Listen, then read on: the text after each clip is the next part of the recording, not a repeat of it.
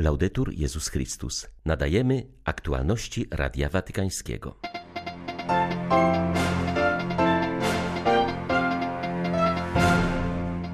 Papież Franciszek przyjął na audiencji uczestników zebrania plenarnego Kongregacji do Spraw Instytutów Życia Konsekrowanego i Stowarzyszeń Życia Apostolskiego. Zauważył, że posługę osób konsekrowanych można dziś streścić w dwóch słowach: rozeznawać i towarzyszyć. Zgubiła mnie miłość, ale nie do kobiety, tylko do Chrystusa, powiedział arcybiskup Michel Opeti, który odprawił wczoraj mszę na pożegnanie z paryską archidiecezją, której przez cztery lata był arcybiskupem. Jak przyznał sam Ojciec Święty, hierarcha padł ofiarą plotek, niesprawiedliwości i hipokryzji. Włoska Caritas zaprezentowała po raz siódmy raport na temat toczących się na świecie konfliktów zbrojnych o dużej intensywności. W 2020 roku trwało 21 takich wojen, czyli o 6 więcej niż w roku poprzednim. 11 grudnia witają Państwa ksiądz Krzysztof Ołdakowski i Łukasz Sośniak. Zapraszamy na serwis informacyjny. Chcę wyrazić swoją bliskość ze wszystkimi, którzy wierzą w przyszłość życia konsekrowanego, powiedział papież do uczestników zebrania plenarnego Kongregacji do Spraw Instytutów Życia Konsekrowanego i Stowarzyszeń Życia Apostolskiego.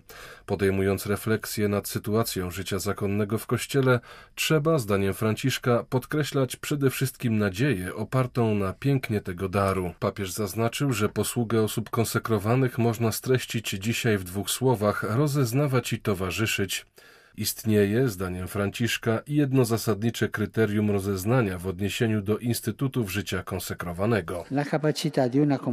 Jest to zdolność wspólnoty Instytutu do włączenia się w życie świętego ludu Bożego dla dobra wszystkich. To jest decydujące kryterium w rozeznawaniu. Życie konsekrowane rodzi się w Kościele. Wzrasta i może przynosić ewangeliczne owoce tylko w Kościele w żywej komunii z wiernym ludem Bożym. Z tego powodu wierni mają prawo być uprzedzeni przez swoich pasterzy o autentyczności charyzmatów i wiarygodności tych, którzy przedstawiają się jako założyciele. W rozeznawaniu i towarzyszeniu są pewne zasady, które muszą być zawsze żywe. Trzeba zwracać uwagę na założycieli, którzy czasami mają skłonność do autoreferencyjności, do uważania się za jedynych kustoszy lub interpretatorów charyzmatu, tak jakby byli ponad Kościołem. W tym roku papież nie odprawi mszy w intencji Ameryki z okazji święta Matki Bożej z Guadalupe. Przypada ono bowiem w niedzielę. Zamiast tego przebywający w Rzymie latynosi zgromadzą się jutro na Różańcu na placu Świętego Piotra. Rozpocznie się on jutro o godzinie 10. Każdą dziesiątkę poprowadzą przedstawiciele innego kraju. Z latynosami będzie się modlił przewodniczący komisji kardynał Mark Welle.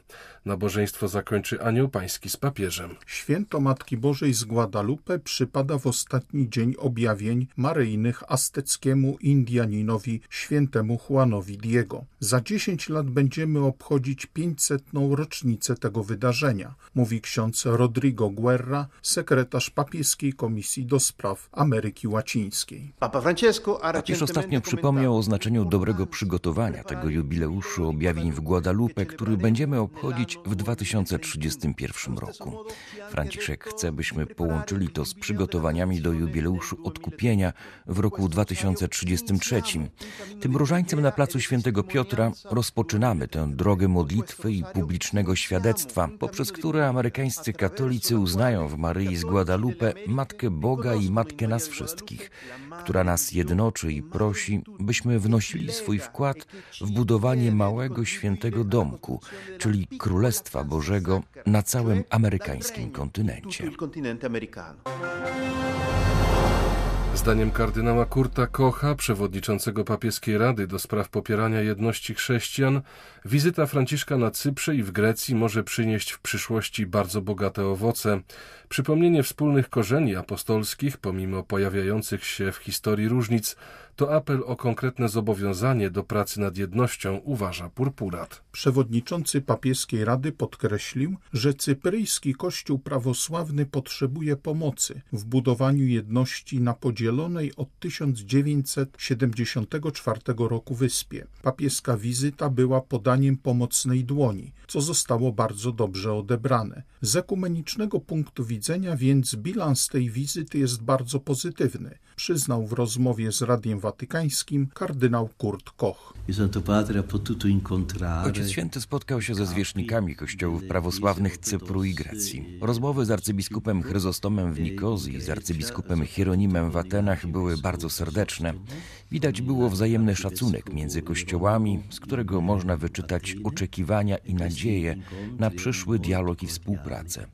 Cypr doświadcza tragicznego podziału wyspy, a miejscowy kościół prawosławny oczekuje na pomoc Kościoła katolickiego w przezwyciężeniu tego wielkiego problemu. Z kolei problem imigracji dotyka zarówno Cypru, jak i Grecji. Znaczenie ekumenicznej modlitwy za uchodźców było takie, aby wspólnie przeżywać to wyzwanie. Przede wszystkim jednak papież po raz drugi udał się na Lesbos, aby okazać swą solidarność ze wszystkimi migrantami i uchodźcami, ale także aby pokazać, że sytuacja migrantów jest wspólnym wyzwaniem dla katolików i prawosławnych oraz dla całej Europy.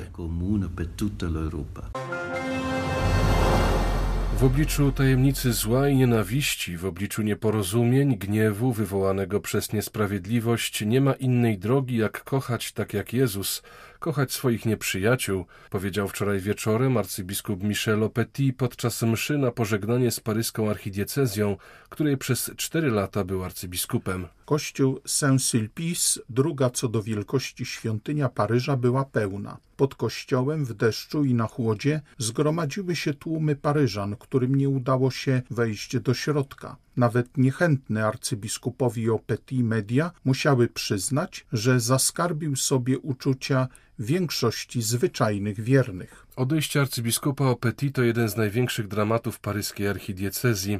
Pod koniec listopada padł ofiarą medialnej nagonki. Zarzucono mu utrzymywanie przed dziesięcioma laty intymnych relacji z kobietą. Arcybiskup zdecydowanie temu zaprzeczył, ale oddał się do dyspozycji papieża. 2 grudnia Franciszek ogłosił jego dymisję, ale kilka dni później przyznał, że nie było ku niej powodu, a arcybiskup Opeti padł ofiarą plotek niesprawiedliwości i hipokryzji. W płomiennej homilii podczas mszy na pożegnanie ustępujący metropolita Paryża przyznał, że miłość zawsze wiąże się z ryzykiem. Jezus jadł z grzesznikami, rozmawiał sam na sam z Samarytanką, ryzykował, budził zgorszenie, ale robił to z myślą o zbawieniu tych ludzi. Taka też jest rola kapłana, mówił arcybiskup Opeti. Pewna dziennikarka napisała, arcybiskupa Paryża zgubiła miłość. To prawda. Tak, to prawda, ale zapomniała dokończyć to zdanie, bo całe zdanie brzmi: Arcybiskupa Paryża zgubiła miłość do Chrystusa. Straciłem moje życie z miłości do Chrystusa, kiedy wstąpiłem do seminarium. Dziś tracę moje życie z miłości do Chrystusa i jutro też stracę me życie z miłości do Chrystusa, bo dobrze pamiętam słowa Pana: Kto straci swoje życie z mego powodu, ten je zachowa. Celui-là. Niespodziewane odejście arcybiskupa Opeti pozostaje otwartą raną. Jak zauważa redaktor naczelny tygodnika Famille Chrétien, metropolita Paryża był jednym z filarów francuskiego kościoła, odgrywał też rolę polityczną. Zbyt wiele pytań pozostaje otwartych, podkreśla Antoine Marie Zoar, zaznaczając, że trzeba dociekać, komu zależało na pozbyciu się charyzmatycznego arcybiskupa.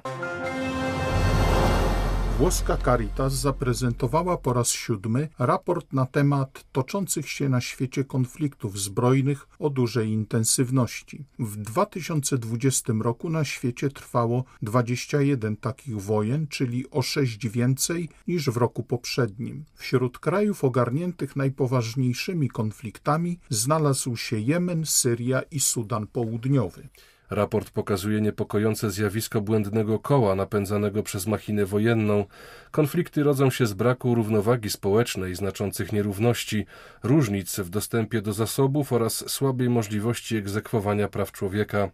Wojna jednak jeszcze pogłębia te zjawiska i sama dla siebie jest paliwem, wyjaśnia Paolo Beccegato, szef działu międzynarodowego włoskiej Caritas, jeden ze współautorów raportu. Wspólnota międzynarodowa, ONZ i Unia Europejska oświadczyły, że nie są w stanie dotrzeć do ponad 165 milionów osób potrzebujących pomocy humanitarnej. Podczas gdy całkowita liczba ludności potrzebującej takich interwencji wynosi 235 milionów, a więc 75 milionów osób pozostaje nieobjętych pomocą instytucjonalną. Pokazaliśmy, że nierówności społeczne mają ogromne znaczenie w powstawaniu konfliktów. Jest to więc niepokojące zjawisko. Trzeba z nimi walczyć, aby okiełznać społeczny gniew, który może wybuchnąć w postaci wojny. Czynnikami, które również powodują konflikty są ubóstwo, zmiany klimatyczne i handel bronią. Ubóstwo i wojna są ze sobą ściśle powiązane. Najbiedniejsze kraje świata są w stanie wojny lub dopiero z niej wyszły. W ataku dżihadystów na meczet w północno-zachodniej części Nigerii zginęło 16 muzułmanów zebranych na porannej modlitwie. Kilkanaście osób zostało porwanych. Dzień wcześniej w Sokoto, również w stanie Niger, grupa nieznanych sprawców podpaliła autobus. Żywcem spłonęło 30 pasażerów, w tym kobiety i dzieci. Te wydarzenia pokazują, jak szybko działania islamskich bojowników rozszerzają się na zachód uważa Al-Hassan Mazakuka, lokalny urzędnik pochodzący z zaatakowanej wioski. Papieskie Stowarzyszenie Pomoc Kościołowi w Potrzebie alarmuje, że w Nigerii coraz częściej dochodzi do ataków wymierzonych bezpośrednio w chrześcijan. Zabójstwa i porwania są na porządku dziennym. Czasem chodzi o pospolitą przestępczość, ale w wielu przypadkach ataki te są motywowane nienawiścią do chrześcijaństwa lub nawet do zbyt mało, zdaniem dżihadystów, radykalnych muzułmanów, czytamy w komunikacie tej papieskiej organizacji. Nigeria od lat boryka się z narastającym bandytyzmem, szczególnie w północnej części kraju. Nie pomagają restrykcje wprowadzone przez siły bezpieczeństwa, takie jak na przykład zakaz poruszania się na motocyklach, które są ulubionym środkiem transportu bandytów, czy ograniczenia usług telekomunikacyjnych, aby utrudnić przestępcom kontaktowanie się. Fundacja imienia rodziny Ulmów z Markowej zaprasza we wtorek 14 grudnia o godzinie 19.30 na szczególny koncert noszący tytuł Honorując Sprawiedliwych i Ocalonych. Odbędzie się on w Rzymie w teatrze Brana Caccio i zostanie poświęcony wszystkim sprawiedliwym, którzy podczas Holokaustu z narażeniem swojego życia bronili zagrożonych Polaków i Żydów. Dyrektor festiwalu Bogdan Romaniuk przypomina, że przykładem Przykładem takiej heroicznej postawy była rodzina Ulmów z Markowej.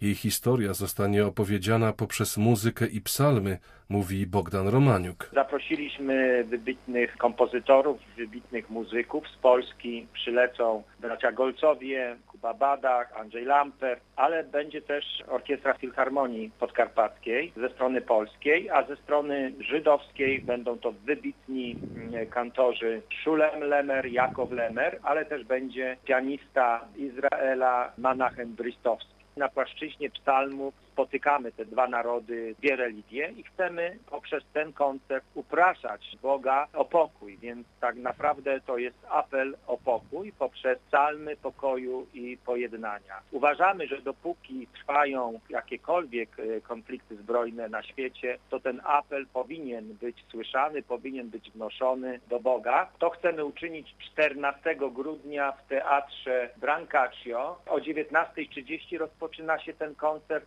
Serdecznie wszystkich zapraszamy. Wstęp jest bezpłatny.